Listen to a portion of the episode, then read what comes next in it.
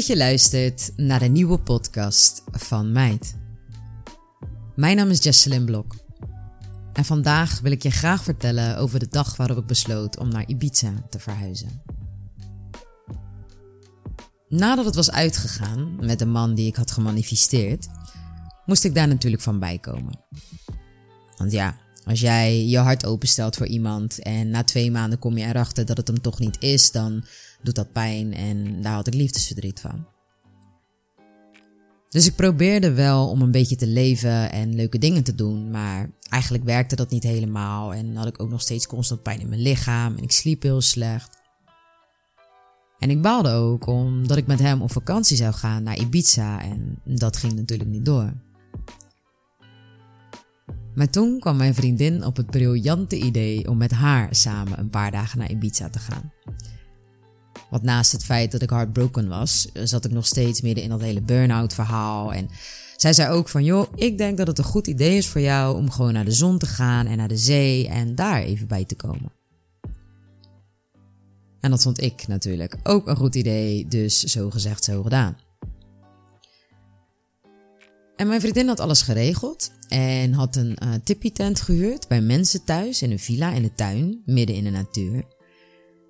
En de dag dat we s'avonds aankwamen op Ibiza, had ik al een ander soort gevoel dan dat ik thuis zat. Ik voelde me veel beter, ik was wat rustiger, ik had wat minder pijn in mijn lichaam en dat was al bijzonder. Maar de volgende dag werd ik ochtends wakker in die tippie-tent en ik had gewoon helemaal nergens last van.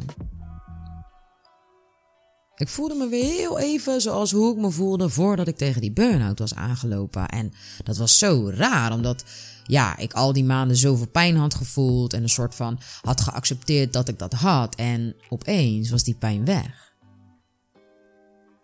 Dus ik zei tegen mijn vriendin van nou, ik weet niet wat jij gaat doen, maar ik ga niet meer terug naar Nederland. Dus zij zo van, nou, uh, is dat niet een beetje radicaal? En ik zo, nou ja, nee, dit is veel, dit, dit, dit, ga ik doen. En hoe ik dat dan ging doen en hoe ik dat dan allemaal ging aanpakken, dat wist ik dan niet. Maar ik voelde van binnen echt een impuls van, ja, dit is waar we moeten zijn. Dit is een betere plek, het is gezonder en het is beter voor mij. Dus we gaan gewoon weer verder met de orde van de dag en we maken ons klaar om naar het strand te gaan. En ik kijk op de kaart van Ibiza om een strandje uit te zoeken. En ik zie dat er in het noorden van het eiland een strand is dat Cala San Vicente heet. En ik was al best wel vaak op Ibiza geweest, maar ik had dat strand nog nooit gezien. En wat daar zo bijzonder aan is, is dat mijn moeder uit Capverdië komt. En een van de eilanden van Capverdië heet San Vicente. En dat is ook waar mijn moeder vandaan komt. Dus ik zei tegen mijn vriendin, dat is ook raar, dat heb ik nog nooit gezien. Uh, laten we daar naartoe gaan. Dus wij onderweg naar dat strand en terwijl we daarheen rijden stuiten we op een hippiemarkt. En vonden we het een goed idee om daar te gaan ontbijten. Dus wij die hippiemarkt op, eerst nog even wat kraampjes bekijken. En mijn vriendin gaat de ene kant op, ik ga de andere kant op. Later komen we bij elkaar terug en ze zeggen, nou, ik heb net een meid ontmoet. En uh, die heeft ons uitgenodigd, want om vijf uur is er bij een restaurant, bij Cala San Vicente, live muziek. Dus dan uh, kunnen we daar gaan eten. Dus ik zei, oké, nou ja, prima. Dus wij gaan de hele dag bakken op het strand en vervolgens om vijf uur naar dat restaurant. We komen aan bij het restaurant. En mijn vriendin zegt gelijk, ik ga even naar het toilet, dus zij loopt weg. En ik loop dat terrein op. En ik dacht echt, wat is dit voor plek? Het was een uh, open tuin, openlucht restaurant. En direct in het begin was een hele grote boomhut met allemaal lampjes. En ieder gedeelte van het restaurant was anders ingericht, maar toch viel alles perfect samen. Je zag dromenvangers, caravans, allerlei soorten kunst, een vijver, dierenvellen, bomen. Het was echt een hele authentieke plek. Ik, ik vond het prachtig. En ik had zo'n bijzonder euforisch gevoel vanaf het moment dat ik dat terrein opliep. Dat was echt niet normaal. Dus ik loop vol bewondering over dat terrein heen in mijn eentje. Want ja, er waren ook geen andere mensen, want het restaurant was net open. En het leek wel alsof dat het niet echt was of zo. Dat ik daar zweefde. En het was heel, heel raar iets. En op een gegeven moment komt er in één keer een man aanlopen vanuit het, uit het niets. En hij zo, hallo. Dus ik zo, hallo? was het dus de eigenaar van het restaurant. Dus wij gaan met hem zitten en hij vertelt aan ons hoe het tot stand was gekomen dat hij zo'n plek had gecreëerd, wat het verhaal erachter was en waarom hij op Ibiza was en uh, ja, zijn uh, levensverhaal eigenlijk. En mijn vriendin en ik hebben het super naar ons zin. Dat restaurant stroomde steeds voller. We zitten lekker te eten. Dus uh, wij zitten daar te genieten van de vibe. En op een gegeven moment ruik ik opeens een wietlucht van die bomen afkomen. Dus ik vraag aan de eigenaar van uh, wat gebeurt daar? Hij zegt ja, dat is mijn dochter. Die zit daar boven met de beste maat en die verblijven hier. En die zijn daar aan het chillen en een blootje aan het roken. Dus ik zo, nou, dan ga ik eens even naar boven. dus ik met mijn drinken naar boven in die bomen zitten inderdaad een meid en een jongen. En meteen beginnen we een heel diep inhoudelijk gesprek over hun leven, over mijn leven, over mediteren en ja, heel verhaal. En het was heel leuk, want we hadden met z'n drieën direct een hele bijzondere klik. En ik heb weer dat euforische gevoel, alsof dat ik precies op die plek moest zijn op dat moment of iets in die richting. En op een gegeven moment is mijn drinken op. Dus ik loop weer naar beneden vanaf die bomen. En hoe ik beneden kom, loopt de eigenaar van het restaurant precies toevallig langs mij. En ik zeg tegen hem: Ik ben jou zo dankbaar voor deze plek. Ik vind het echt een toffe spot. Echt, uh, echt bedankt. En hij kijkt naar mij. En hij kijkt naar links. En hij zegt: Zie je die caravan daar? Dus ik kijk en ik zie een caravan staan. Dus ik zeg ja. En hij zegt: Als je wilt, mag je hier de hele winter gratis verblijven. Wat? Ik kijk hem aan en tranen schoten in mijn ogen en ik zeg: Is goed. Ik geef hem een hand. Ik zeg: Ik kom terug en ik ben echt serieus. En hij zegt: Ja, ik ook. En ik ga weer terug naar mijn vriendin en ik vertel aan haar de situatie. En ik ben ook aan het appen met een vriend van mij op dat moment en vertel hem wat er net is gebeurd. En hij zegt: Dat meen je niet? Zou ik dan je huis mogen huren?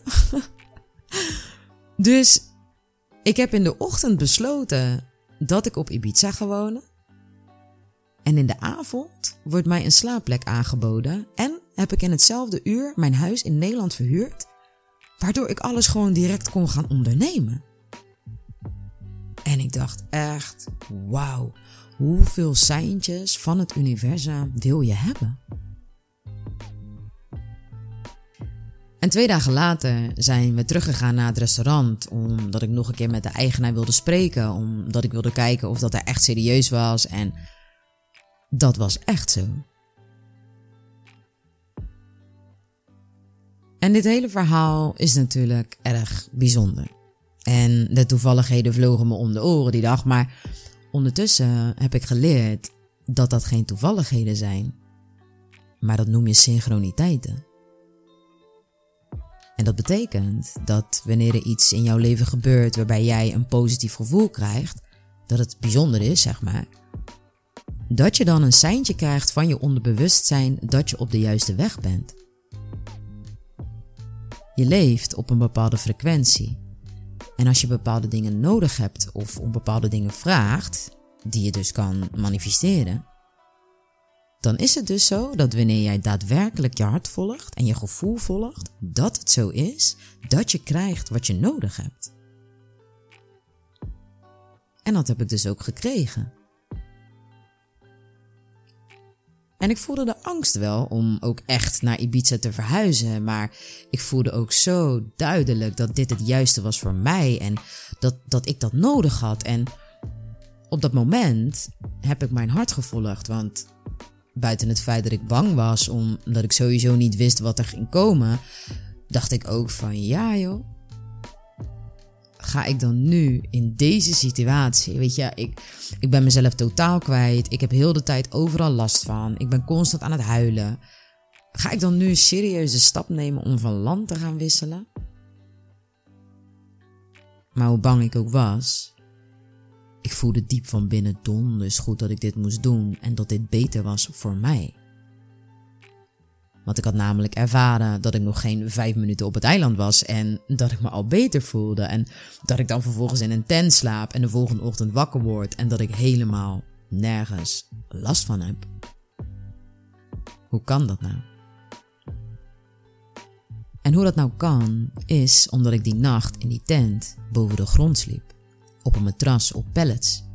En was er in de wijde omtrek helemaal niemand, behalve dan mijn vriendin dan, te bekennen. En het is dus zo dat de aarde heeft een bepaalde frequentie. En die frequentie activeert ons zelfherstellend vermogen. Dus dat betekent dat als jij dicht bij de aarde bent, zo lang mogelijk en dan ook nog eens liefst met je blote voeten op de aarde, dan is het dus zo dat die frequentie jouw eigen cellen in jouw lichaam herstelt en jou dus meer energie geven. En in Rotterdam woonde ik drie hoog midden in de stad aan een hele drukke weg, dus totaal niet in de buurt van de frequentie van de aarde en dus voor mij op dat moment in een hele stressvolle, onnatuurlijke omgeving. En deze informatie over de frequentie van de aarde is gewoon wetenschappelijk bewezen. Plus, daarnaast is het ook zo dat we allemaal weten dat wanneer je gaat wandelen in de natuur, dat je daar rustig van wordt. Dus wanneer je gestrest bent en jouw lichaam is overbelast en je gaat in de natuur chillen, zorgt het er dus voor dat de aarde onze cellen in ons lichaam herstelt. En zo is mijn lichaam op Ibiza echt tot rust gekomen en heeft Ibiza mij op lichamelijk niveau laten zien wat de natuur voor mij kan betekenen. Ik wist niet wat die verhuizing mentaal en emotioneel met me zou gaan doen. maar daar dacht ik ook niet over na, want ik voelde me lichamelijk beter. Eindelijk. Dus ik ben teruggegaan naar Nederland. Ik heb mijn huishuur klaargemaakt. Ik heb mijn spullen gepakt. En ik ben naar Ibiza verhuisd. En ik denk dat zo'n sprong in het diepe eigenlijk. Ja, dat, dat kan heel impulsief zijn, maar op het moment dat je zo diep in je hart weet of voelt dat iets echt zo is en dat je dat moet doen, doe het dan. Want je hebt nu maar één leven. En als je je bezig gaat houden met ja, maar wat als, of met wat maatschappelijk verantwoord is, of wat iemand anders vindt, dan loop je eigenlijk het hele doel van jouw eigen leven voorbij. Dus mocht het zo zijn dat jij diep van binnen een bepaalde impuls voelt om iets te gaan doen, of je intuïtie vertelt iets aan jou en of dat dat nou verhuizen is naar een ander land, of iemand een bloemetje sturen of een eigen onderneming starten, het maakt niet uit. Je hebt een bepaald gevoel van binnen en die vertelt aan jou wat jij echt het allerliefste wilt doen. Jij hebt voor jezelf het allermooiste en allerbeste in petto. Dat zit allemaal diep in jou. Ik wil je uitnodigen om die impuls te volgen. En keuzes te gaan maken die voor jouw leven relevant zijn en die jou een goed gevoel geven. Jij mag keuzes maken die alleen belangrijk zijn voor jouw geluk. Want dat is wat je verdient. Ik garandeer je dat op het moment dat je echt gaat luisteren naar die impulsen en dat je echt gaat doen wat je eigen hart aan je vertelt, dan zullen er steeds vaker synchroniteiten voorkomen en zullen er zoveel mooie dingen in je leven gaan gebeuren.